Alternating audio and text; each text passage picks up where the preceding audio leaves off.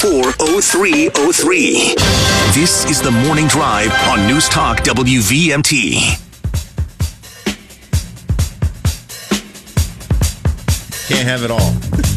Welcome back to the Morning Drive, everybody. Kurt and Anthony here, and joining us in studio now, it's the former governor of the state of Vermont, Jim Douglas. Good morning, Governor Douglas. Well, great to be with you guys. Uh, hope you had a nice Thanksgiving. I heard all about uh, what you were up to uh, as I was driving up. Yeah.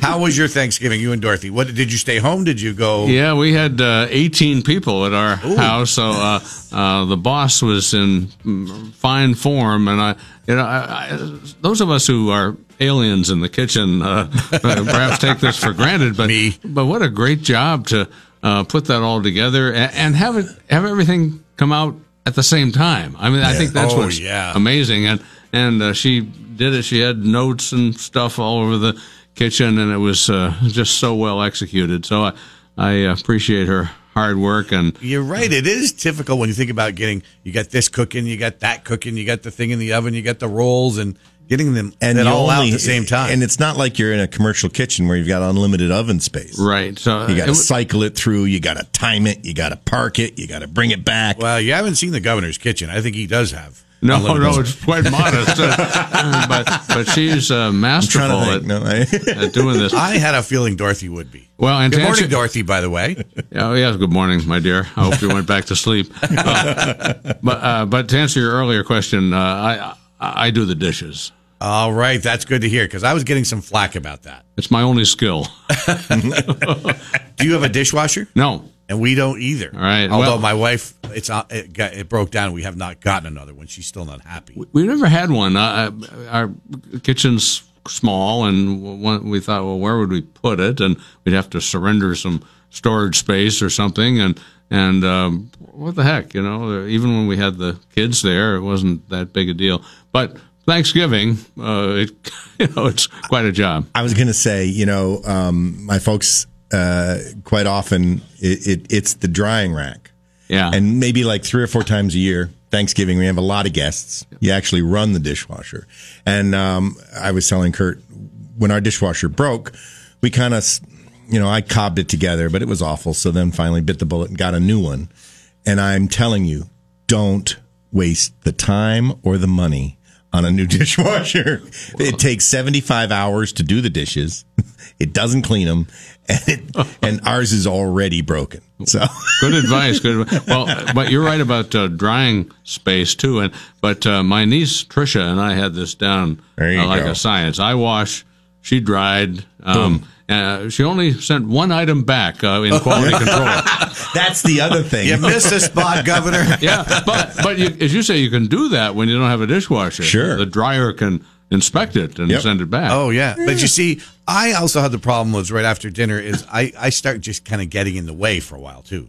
Like I started clearing the table, and my wife said, "No, I don't want that over here yet. Right. Yeah. Leave that on the table." I said, "Okay, you heard it. I was trying." Yeah. Now Wow. you, and of course, you know, uh, my my guest was former Representative Duran Metzger Well, and uh, uh, and his I- wife and two two boys, uh, he has two boys now. Yeah. I didn't know that. Colin and Cameron. How about that? Well, it's a it's a great great family, that's for sure.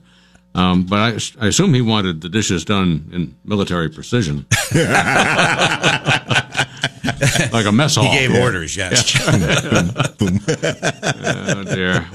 Well, on to uh, on to the next holiday, I guess. Yeah, it's Christmas coming. is coming up. Will you be home for that too? Yeah, yeah. Expect to be, expect to be. And um, Dorothy would rather host. She said. So, Well, you get the leftovers too. well, that's right. Yeah, I heard your story about that. I mean, Yeah. really? You're supposed Four to throw days. it away? That's what they said. The fourth day, they said either freeze it or toss it. Well, freeze it. And not I have guy. had hot turkey sandwiches for, and they were good. But uh, Well, and and like uh, Kim, uh, um, Dorothy made turkey soup, and uh, we're going to enjoy that for a little longer. oh yeah, There you go. That works. Let's go to the phones. Good morning. You're live on the morning drive. Good morning, Governor. It sounds like your wife has a dishwasher. It's an old model, but it seems to work okay. Well, well, she's fond of saying she has a two-legged one. There, there we go. Governor, I wonder if you could quickly speak to the issue, well, maybe not quickly, that happened in Burlington, this tragedy with these uh, young men being shot. I mean, a lot of the, we were talking about this with Kelly Devine last week, a lot of the violence in Burlington seems to be sort of relationship based, you know, drugs, domestic abuse. That doesn't make it okay, but it makes it a little more understandable. This seemed really random and, and perhaps motivated by their um, race Yeah. or ethnicity. Could you speak to that? Thanks. It's all over the news. I mean, not just Burlington. It's in the New York Post, the Washington Post, CNN, ABC, NBC, CBS. But the caller does bring up a good point too. Um, uh, it most of the shootings that we see in Burlington are relationship based. Whether you have a a transaction that goes poorly and you're selling drugs, or you know, I mean, I'm not trying to make light of it, but this does seem different Well, well uh, uh, on the surface. and and it's it's I guess somewhat comforting every time there's one of those episodes when the police say uh, the public is not at risk. Yeah. because if, as you say, Anthony, it's uh, folks who know each other who Yep. are involved in the episode. And uh, in this case, uh, a little different, but it wasn't random, right? Uh, as far as we know, it was um, a neighbor allegedly, and uh, some folks, as the caller suggested, uh, probably um, identified by their ethnicity, and um, uh, uh, just as tragic, um, inappropriate uh, on many levels, but uh, but not like some uh, crazed gunman just going around shooting anybody. Um, Right. so I, I don't know. It, it's it's a shame we've got this episode in the Middle East that you guys uh, were talking about earlier. Uh, that's got everybody on edge. There's violence against uh, Arab folks. There's violence against Jews. Um, it's just uh, got everybody um, on edge, and, and we've got to, as the governor said, and others, take a deep breath and uh, remember that we're we're one community here, and we've got to Yeah. respect each other. take pause. I think you know, and and I, that's what I appreciated with with the governor's uh, statement because a lot of the national press picked that up because he's the governor, you know, and it was very straightforward. It was just like you know, this this is regardless, we everybody's just got to step back. We're all in the same community, and we got to you know these these these folks just like any other innocent. Uh, folks walking down the street. Well, exactly as right. far you know, as far as we know. I mean, today's going to be a big tell. I think the the press conference today will uh, we sort shouldn't out a lot of it. We shouldn't jump to conclusions, as Yep. um, the chief and others have said. But uh, uh, if uh, it seems to be uh, what it is, then then it's uh, certainly uh, disappointing. Yeah. Um, I, on the other hand, it's just another shooting in Burlington, which is uh, disappointing at at another level, right? I mean, Yeah. we've got um, increasing violence. A lot of people in, all the time say to me, I'm not going downtown, especially after dark. We've got retailers pulling out and moving to the suburbs. Uh, oh, and and this is, of course, after some of um, Kurt's buddies uh, um, decided to defund the police. Yeah. Hi, buddies. Poor Kurt. they didn't consult me, Governor. no, I'm sure they didn't. You got him to open his eyes on that one. So, It's like, what? Well, but uh, you know, this is the consequence of that. I mean, the, the police need more support, not less. And uh, I, I'm quite concerned about the uh, economic vitality of the city based on what we've seen in recent years. Yeah, there's no question. I mean, and you and you you hear when people hear these events, even though this is very different. Obviously, here's three people visiting, and gunman appears out of nowhere. Apparently, lives right there and just starts shooting. Horrific, um, and and probably will turn out to be a hate crime, but we'll wait and hear the evidence.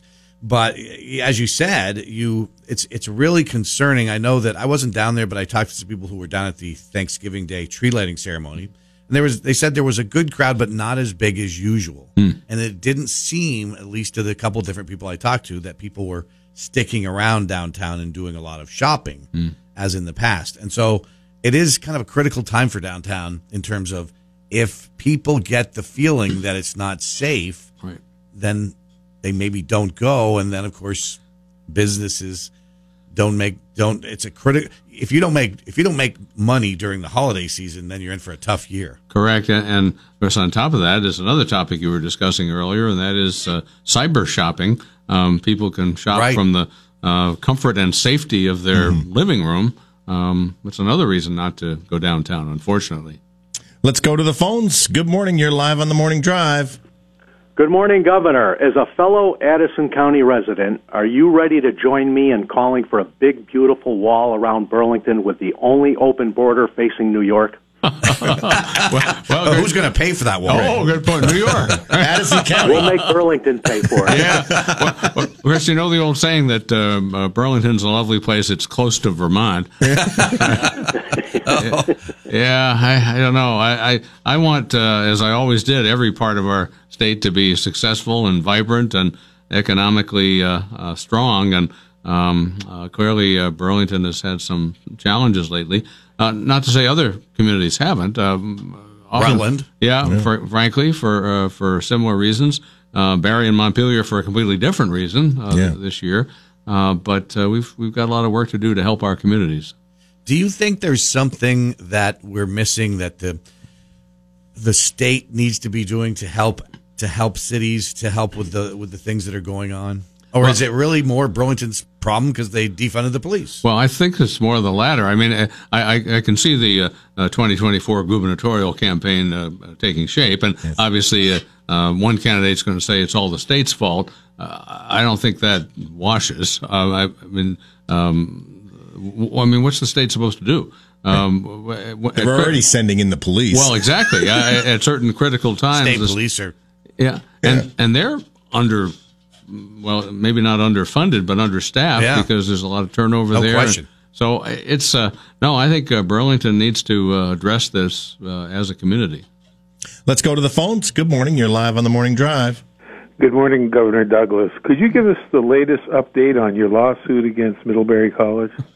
Well, the, the wheels of justice turn slowly, I've uh, learned, um, but uh, it chugs along. We're in what's called the discovery phase now, where we're trying to get more information uh, about the uh, how the decision was made and, and what uh, factors went into it. Um, so it's um, you know still there. I, I hear from alumni all the time who are very unhappy at the college's decision. It was really tone deaf and.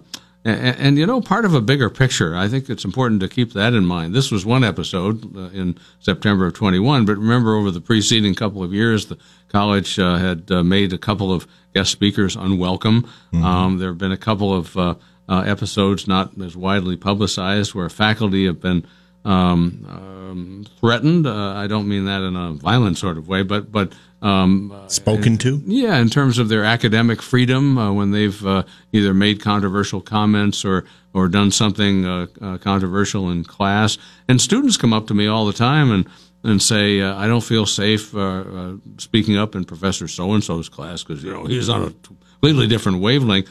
And and here's another example. I, I'm the um, advisor to the College Republican Club, which is. Uh, not too active right now, um, but, but bet. Well, but it has been um, in, in not not too uh, distant past. But the, the president of the club um, last year, who graduated, uh, kind of went silent on me, and, and so I, I caught up with him right before graduation, and I, I asked, "Well, what's the deal here? I mean, we got to keep the club going." And he said, I, "I finally came to the point where I was sick and tired of being called a fascist everywhere I walked on this campus."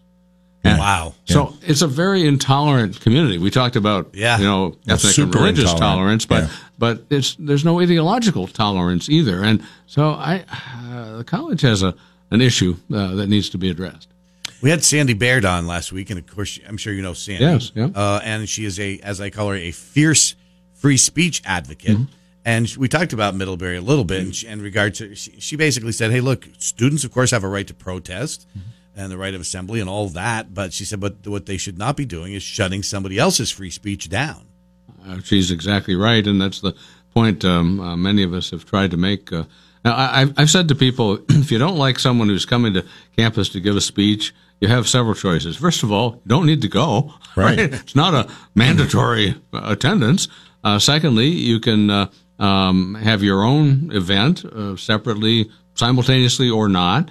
Uh, or thirdly, and this is my preference, you can come and respectfully engage the speaker, Yeah. ask some tough questions, and have a have a discussion. I remember, you know, that we did that particularly. I think growing up in Middlebury, that we were always encouraged to go when there'd be some, uh, there'd be a controversial speaker, or or maybe not super controversial, but you would go because there would be enlightened conversation, there would be challenging questions, and there would be different points of view, and there'd be open conversation, and um, it it it just confounds me that that that's where we're at now. Well, we that's- don't, we just want to shut down everything we disagree with. That's how we learn, right? And Right. theoretically, an educational institution is supposed to Yeah. pursue the truth and expand knowledge and, and have that sort of uh, respectful Yeah. discussion.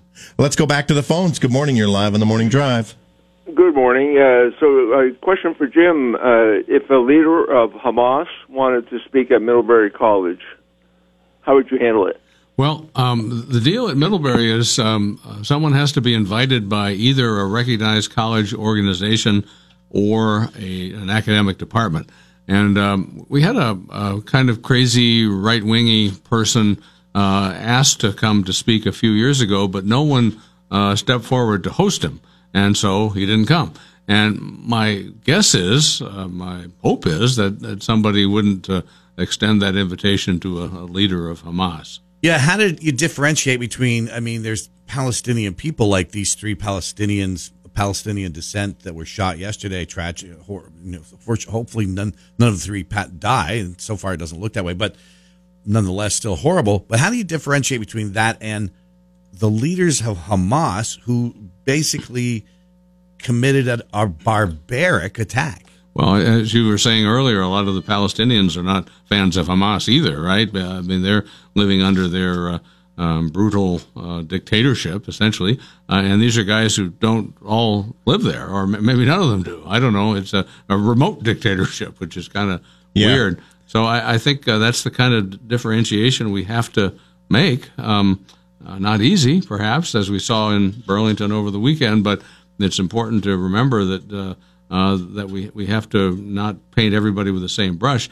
I remember after 9/11, uh, President Bush went to a, a mosque shortly after the attack to make the point that uh, we're not targeting Muslims writ large here. It's a specific group, Al Qaeda, uh, who who perpetrated this crime. It's interesting. I just went back and watched his speech for whatever reason um, that he gave right after the 9/11 attacks to the joint session of Congress, and uh, and all, all the criticism he got, um, but he was very careful to make sure to say, let's not blame this on the Muslim faith, Right. which is a peace-loving people, but this is a, a radicalized element of it. Same deal. He was very, I thought he was very careful and, and did throughout that Yeah. time period.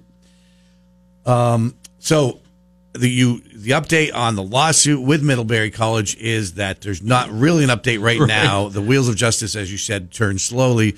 Uh, do we have any kind of idea on a timeline? Um, Not really? Really, I I, I, I saw one at uh, one point, and, and I realized that uh, the law firms representing both sides have other clients, perhaps uh, better paying ones, at least in the case of the Well, plaintiff. I was going to just say it out loud. Did the college lawyer up? Oh, uh, no, they're still they're using a firm in Burlington. And, Okay, it's uh, not like they went out and got. not yet. Uh, um, and we'll we'll see what what happens. Nor have we, and and Right. and we could. Does anybody from the administration have they ever come to you and said, you know, look, can we settle this outside of court? And would there be any way I to don't know. settle it outside of court other than they restored the name? Well, the uh, the court uh, in uh, granting or denying the college's motion to dismiss uh, a few months ago recommended mediation, uh, didn't require it. Um, and it may come to that sort of discussion at some point, Kurt. Uh, but for now, we're we're going through the discovery process, and I think um, the college might learn something from that. I mean, they, remember they uh, they they even they got the name wrong when they took it off the building. Uh, they've um, uh, put out some very um, uh, false and pejorative comments about Governor Mead, implying that there was some racial motivation to his uh, proposals back in 1912. The college's lawyer, not the college itself, but uh, the college's lawyer equated him to Hitler uh, in one filing with the court. And so it's just very offensive uh, behavior on their part and disproportionate. Um, you know, here's a guy who uh, had a tremendous record, most of which was quite progressive, even by the standards of the day. And uh, he spoke a couple of paragraphs in one speech about a eugenics related topic that we wouldn't find very uh, favorable today. That Middlebury College itself taught Well- courses on, and I mean, to me, with all due respect to your bosses there, the administration, they come across as the worst, horrible hypocrites. Well, exactly right. Uh, um, for 50 years at least, from 1895 to 1945, they uh, taught eugenics programs. They were uh, required courses. Required Um, Yeah, you couldn't graduate from Middlebury throughout that period without learning about quote defectives and degenerates unquote. Um, they participated actively in state eugenics uh, activities. Uh, some of their faculty gave speeches all over the place, and so yeah, their their uh, their hands are not clean on this topic. And as you say, Kurt, uh, the hypocrisy is uh, is uh, tremendous. And uh, so, in order to cover up their own complicity, they throw Governor Mead under the bus. It, it's it's appalling. and I know he's long gone, but you know it's still important to the family, and it's it's an important, uh, uh, just a, an important issue. The, idea that they can say, "Hey, we're we're taking this name off the chapel because he said something that, as you call it, presentism, as Bill Maher has referred to it." And um, uh, to, to a, an earlier point, uh, uh, we mentioned uh, Sandy Baird's comments about free expression. Uh, w- one descendant said to me, "You know, uh, my ancestor is being uh, punished not for anything he did, but for something he said," and that's a problem on a campus where we're trying to, at least theoretically, hear different points of view. Right. We got to hit the break. I know when we come back, more with Governor Douglas, but we're going to talk to him about the current pol- political climate in Vermont, and we also might try to get a little history lesson from the governor because he's still he's teaching at Middlebury College. we maybe play students to him today. Yeah, there okay, we go. well, That'll be your fun. paper's overdue. Mine is always late. And when it gets the and is. when it comes back, we'll have a great big D on it. Yep. All right. Well, we're going to check in with Fox News. Amanda's got the headlines, and we'll be back right here with Governor Douglas. It's the morning drive on FM 96.3 and AM 620. News Talk WVMT.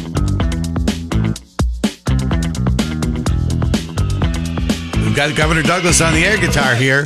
That's, all, that's about it. we are back on the morning drive, and we've got former Governor Jim Douglas with us. If You got a question for the governor? Give us a call. The McKenzie Country Classic Hotline, 888-414-0303. And uh, Governor, um, presidential politics. What do you think? The Iowa caucuses now are getting closer. It's January 15th, I believe. It's mid January anyway. So we're talking about six weeks away now. Wow. What do you do? You do you see somebody breaking through out of the pack? Trump, and do you think politically did Trump make the right decision in not attending the debates? Just politically, Um, probably uh, because he would have been the target of everybody. He'd been on the defensive. He, he can hold his own, but but he he would have looked uh, um, very defensive um, in the debate, and um, it, it hasn't hurt him uh, in terms of the polls, right? So uh, it, it probably was the right uh, right decision. Yeah, I don't know if anybody can can um, overcome him at this point. His lead has been huge and steady, um, and now with the recent polls showing him beating the incumbent, uh, which we shouldn't take to the bank because it's you know, so early at this point. Uh, that emboldens him and his uh, allies. So I, I I think he's the favorite, and every time he's indicted, his numbers uh, go up. They go up, yeah. So Amazing. I I, I think he's uh, he's probably got a lock on it. and the pay, you think he's got a lock on it Well, um, at this point? boy, I because he starts winning early uh, primaries and caucuses. It'll be over. Yeah, it's kind of hard to come back. And do you think? And we got a call. We'll be right to you, caller. Just one more second here. Do you think that uh, everybody, well, not everybody, but a lot of people feel like, and I've sort of fallen into this at times too, that if every if it consolidated the to, on one candidate, like let's say Nikki Haley, then she gobbles up all these other votes of the other candidates. But we can't assume that necessarily, right? Do- That all DeSantis is like if Governor DeSantis dropped out, the, the idea that all of his supporters would transfer over to Nikki Haley. There are some suggesting now that more of them would go to Trump. You're exactly right, and, and uh, that's what um, uh, I, I read recently, where Tim Scott dropped out, and a fair percentage of his went to Trump, a, small number, but so I, I think you're right, Kurt. Uh, that's not necessarily the right strategy. Um, I, I don't know what could bring him down now. Um, now, I, I saw another poll that said about three quarters of Americans are um, concerned with Joe Biden's age, and only two thirds of, Vermo- of of Americans are concerned about Trump's indictments. So, you know, Yeah. I don't know. I think they just want somebody to get the job done at this point, and you know, the indictments. You know, just just walk up the stairs, say some stuff, go home. Well, an, an argument, of course, is uh, separate the personality from the policy, and Yeah. and if you look back at his term, well, tax cuts, some regulatory relief, um, uh, rebalancing some of our uh, uh, foreign uh, uh, agreements and, and treaties, um, um, rebalancing the judiciary. So Did I mean, away with. NAFTA. Came out with it, what some at least believe was a yeah. better trade agreement. Yeah, maybe. And, And- uh, so uh, I don't know if you can uh, forget all the personal stuff. Um, maybe people can make an argument that.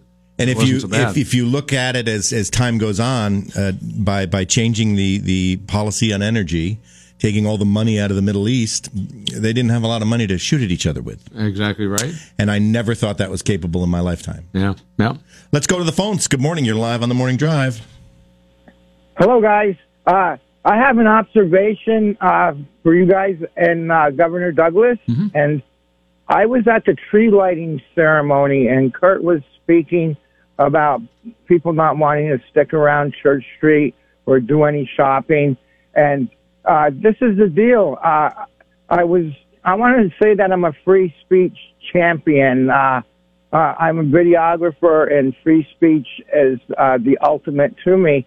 Uh, there was a Palestinian protest at the Christmas tree.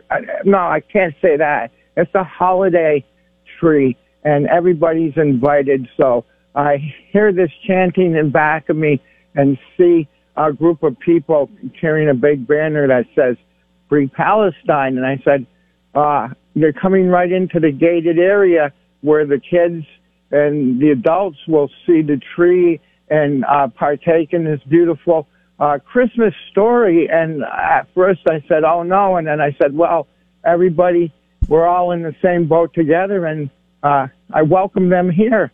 Uh, the, the thing about free speech is it can pop up anywhere. and I see a lot of the people got on a microphone and on a soapbox, which free speech comes from a lot of times. We all have our own so- soapbox, but they begin to start chanting, uh, cease fire, cease fire. And uh, I think it's despicable. I think it's beneath contempt because one part of the tree lighting ceremony is that a person, a little girl, is uh, candidate for, for her wish. I forget what the wish is. I'm kind of emotional right now, but she came to light the tree, and and I think it has something to do with cancer. And they began to chant her down with free speech. So you know, uh, buoy on everything on Church Street, the protests on top of the shootings. Uh, I am very disgusted. Uh, thank you so much. Well, Kurt, Kurt made the uh, point earlier that uh, free speech is great as long as it doesn't interfere with someone else's, and that's what the caller is describing. So, yeah, have your own uh, protest, um, uh, but don't disrupt somebody else's event. Couldn't agree more. Um, what? Uh, so, so you think that this race could be over for president? Well, I, I'm trying to understand a, a, a path forward for somebody else at this point. I- um, and, the- and as you said, the polls take away the argument that someone have like that. Trump's going to lose this thing. He's not electable. He, you know, you want to elect one of us, but the polls are not bearing that out right now. No, and, and this will be the third cycle in a row where uh, the American people, presuming the nominees are who we think they are at this point, uh, have a choice between two candidates they don't like. Uh, the, the least popular uh, nominees since polling began Hillary, Joe, and Don. Uh, Yeah. But here we are. Do you think the pundits? I'll say this, and I, they're right because history bears it out. But I just wonder if we're in a different time now. If Joe Manchin were to enter the race, as he is certainly putting out signals that if in the springtime it's Biden versus Trump, what all the polls say most people don't want. Do you think there's any way that Manchin, again, everybody says third party can never win, just a spoiler. In this case, if there was a Democrat, Joe Manchin, who was considered a centrist, and he picked a reasonable centrist type Republican, which is what they're talking about, is there any chance he pulls like 20% from the Republicans and 20% from the Democrats and is actually in play? Well, I don't know. Yeah, they're talking about Romney as his running mate, perhaps, who's uh, beginning to trash Trump uh, open openly uh, uh, more recently.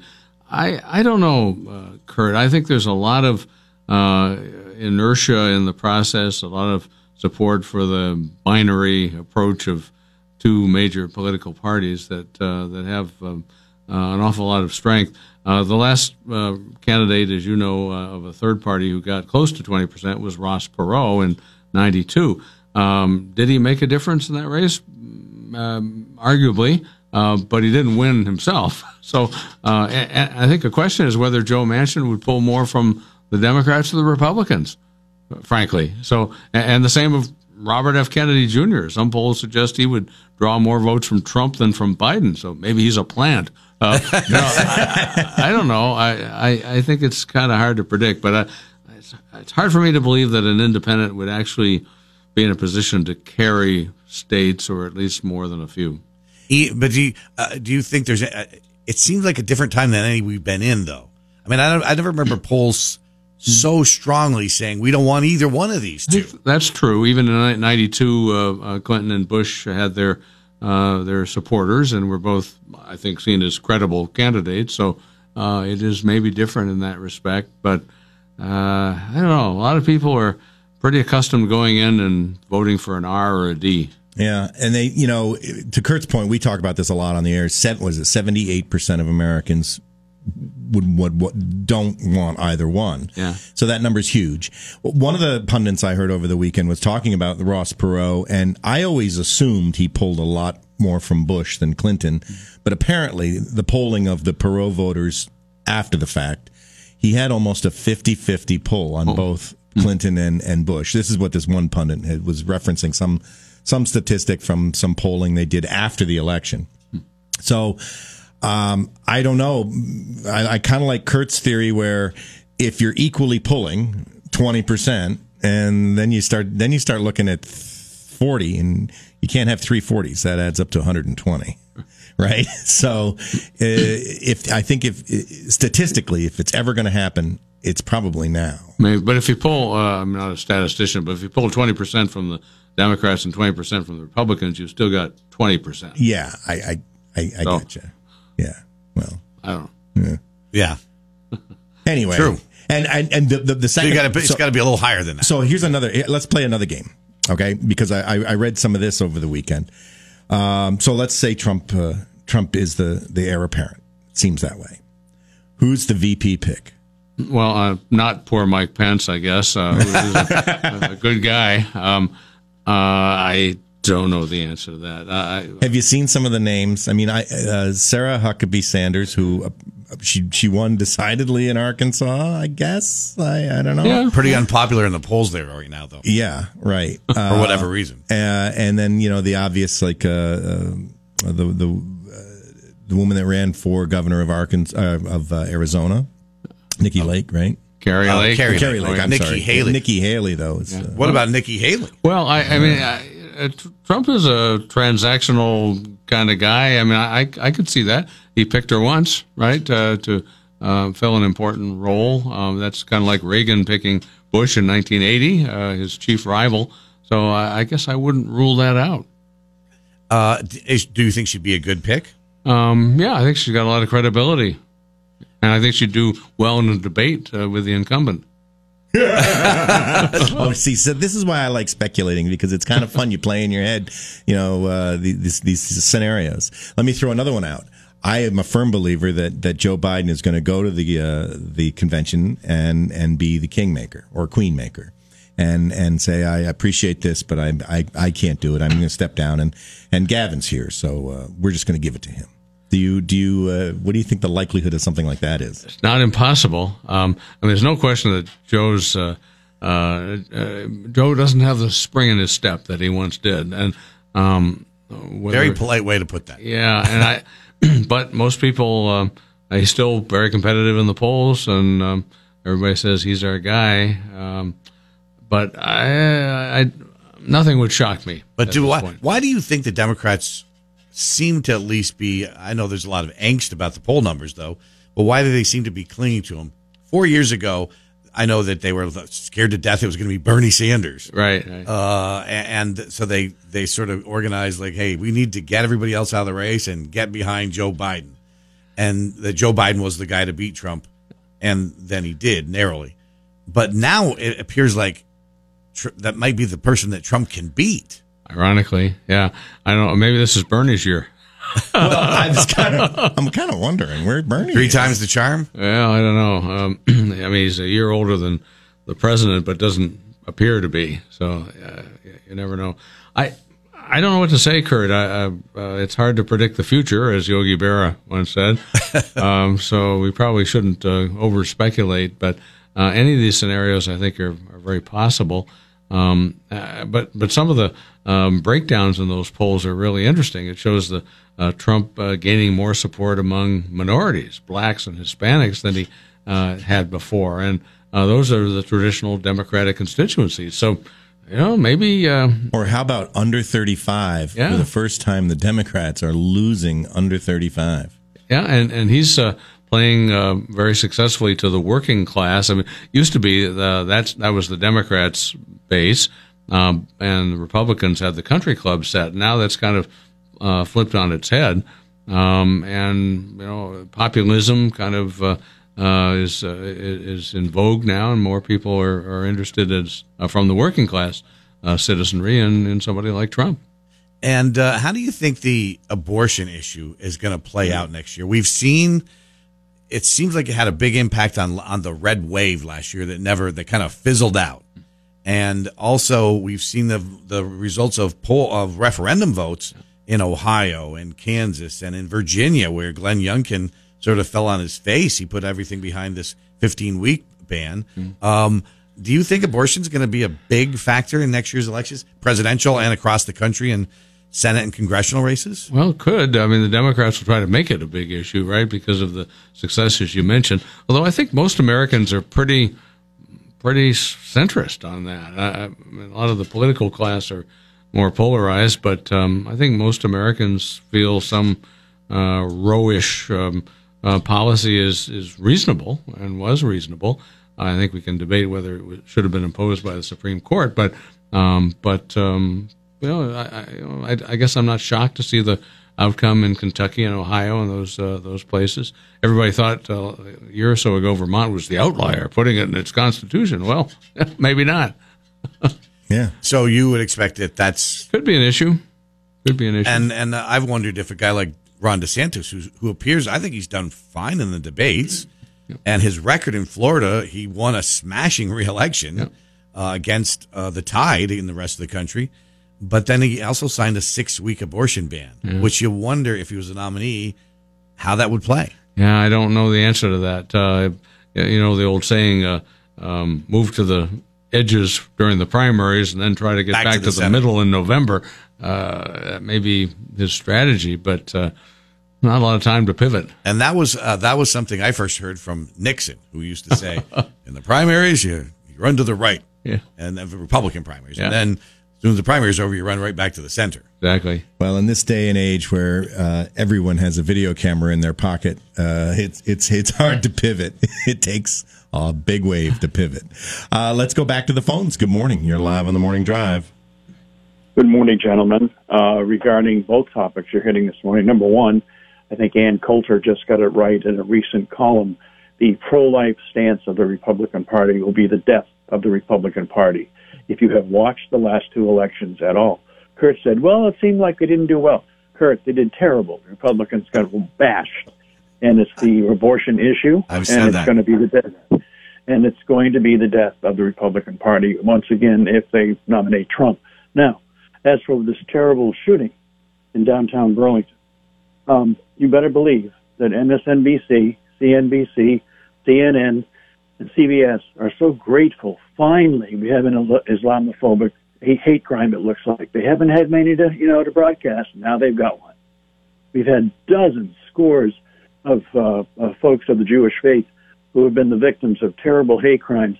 Barely gets a mention. Now they finally have a hate crime that they can really broadcast and put at the top. So they're grateful for it. What do you think, Governor? Is that what's driving this? Partly the the, the national media attention about this in, in Burlington, Vermont. Is that is? Do you think that's what is right? What the caller suggesting? Well, I think he may well be right because uh, uh, there have been other episodes where Jews have been targeted, and it doesn't seem to get quite as much play. So um, um, perhaps he's uh, he's correct on that score. Um, and as I said earlier on the abortion issue, um, I, I think more most people are fairly middle of the road, and, and I wouldn't uh, um, sell short um, Trump's ability to um, um, appear or even become more moderate. Remember, he was a Democrat for most of his life, Right. uh, until fairly recently, and and probably more more uh, moderate on that issue. Well, and look at when Nikki uh, Haley addressed it head on in that first debate. Uh, that was, I think, part of what started her real serious momentum and growth. yeah, She just said, "Hey, this is the reality of it." Well, and and uh, uh, yeah, she said, uh, "Okay, uh, uh, folks got what they wanted. Uh, back to the states." Um, the court uh, said it's up to each state to, to make its own decision, and, and I think that's right. I mean, it, it always was a state by state uh, choice, and and Vermont and Mississippi are not going to have the same law, and that's that's the beauty of the diversity of America. Do you think uh, that Jay Shepard is right? Jay was on the show. He's on once a month. He was on, and of course, I totally get him and anybody else that's pro life their principal belief on this issue. Um, but just spe- speaking politically, though, about it, he acknowledges the problem, but he says that he thinks the problem is more messaging by Republicans than the actual issue itself. Do you agree with Jay that it's really about messaging, or is it more that people just don't agree with positions that are they think are more extreme on abortion on the right, at least? Yeah, I, I'm not sure I I know. I mean, it can be a combination, I suppose, of those factors. But um, um, as the previous caller said, uh, the Republican Party's got to kind of find a uh, place on that that's that makes sense to most voters, and and most voters are not extreme. So um, I think that's our challenge. Governor, what's uh, what's uh, up for Christmas time? Are you you said- Humbug. You're, you're, yeah, bah, humbug. Yeah, well, we'll uh, we'll be uh, uh, having the fam around. It's always fun to see grandkids at uh, at Christmas, um, even though they're getting a little older now. Um, uh, they dropped the Santa thing uh, a few years ago, but still, it, it'd be good to have everybody together. And um, uh, my wife will be working her magic in the kitchen once again. I'm sure. There you go. Any prediction for 2024? Anything? Uh, Well, the morning drive will continue to lead the ratings uh, in the local market. I'll, I'll predict. I appreciate that. Somebody will win an election. Somebody will lose. Uh, in March, oh, the mayor's race in Burlington. oh, I don't know. Uh, You're closer to that. Obviously, uh, is the field full at this point? Well, Uh, there's three Democrats running in the Democratic caucus December 10th, coming up in a couple of weeks, and there's a progressive running, and I don't know, there still may be others yet to um, to announce. I was going to say uh, it can get on the ballot uh, well into January. I think. Yes. Right. So, Yep. so uh, there's still an opportunity, Kurt. Do you know uh, the number of people that stop him, and stop me? Yeah. You got, he's got, he's got to save the city. Well, uh, I uh, I think that's a great suggestion. Frankly. And uh, you might think that, and Anthony might think that, but there's several thousand Burlingtonians that might not think so. Well, well, I, I hope somebody can uh, provide some leadership that'll get things back on a, a more positive track. Well, Governor, thanks as always for being on the morning drive. You're always very uh, giving of your time, uh, and we appreciate it. Well, what's time in my old age, you know? Great, great to be with you guys. Yeah, thanks for coming up today. We really appreciate it. And so uh, wish fun. Dorothy a uh, belated happy Thanksgiving, and that we appreciate that she did such a great job getting all the food out. It's not easy. She's a magician. there you go. It's all good. All right, we're going to take a quick break. Uh, we'll be back.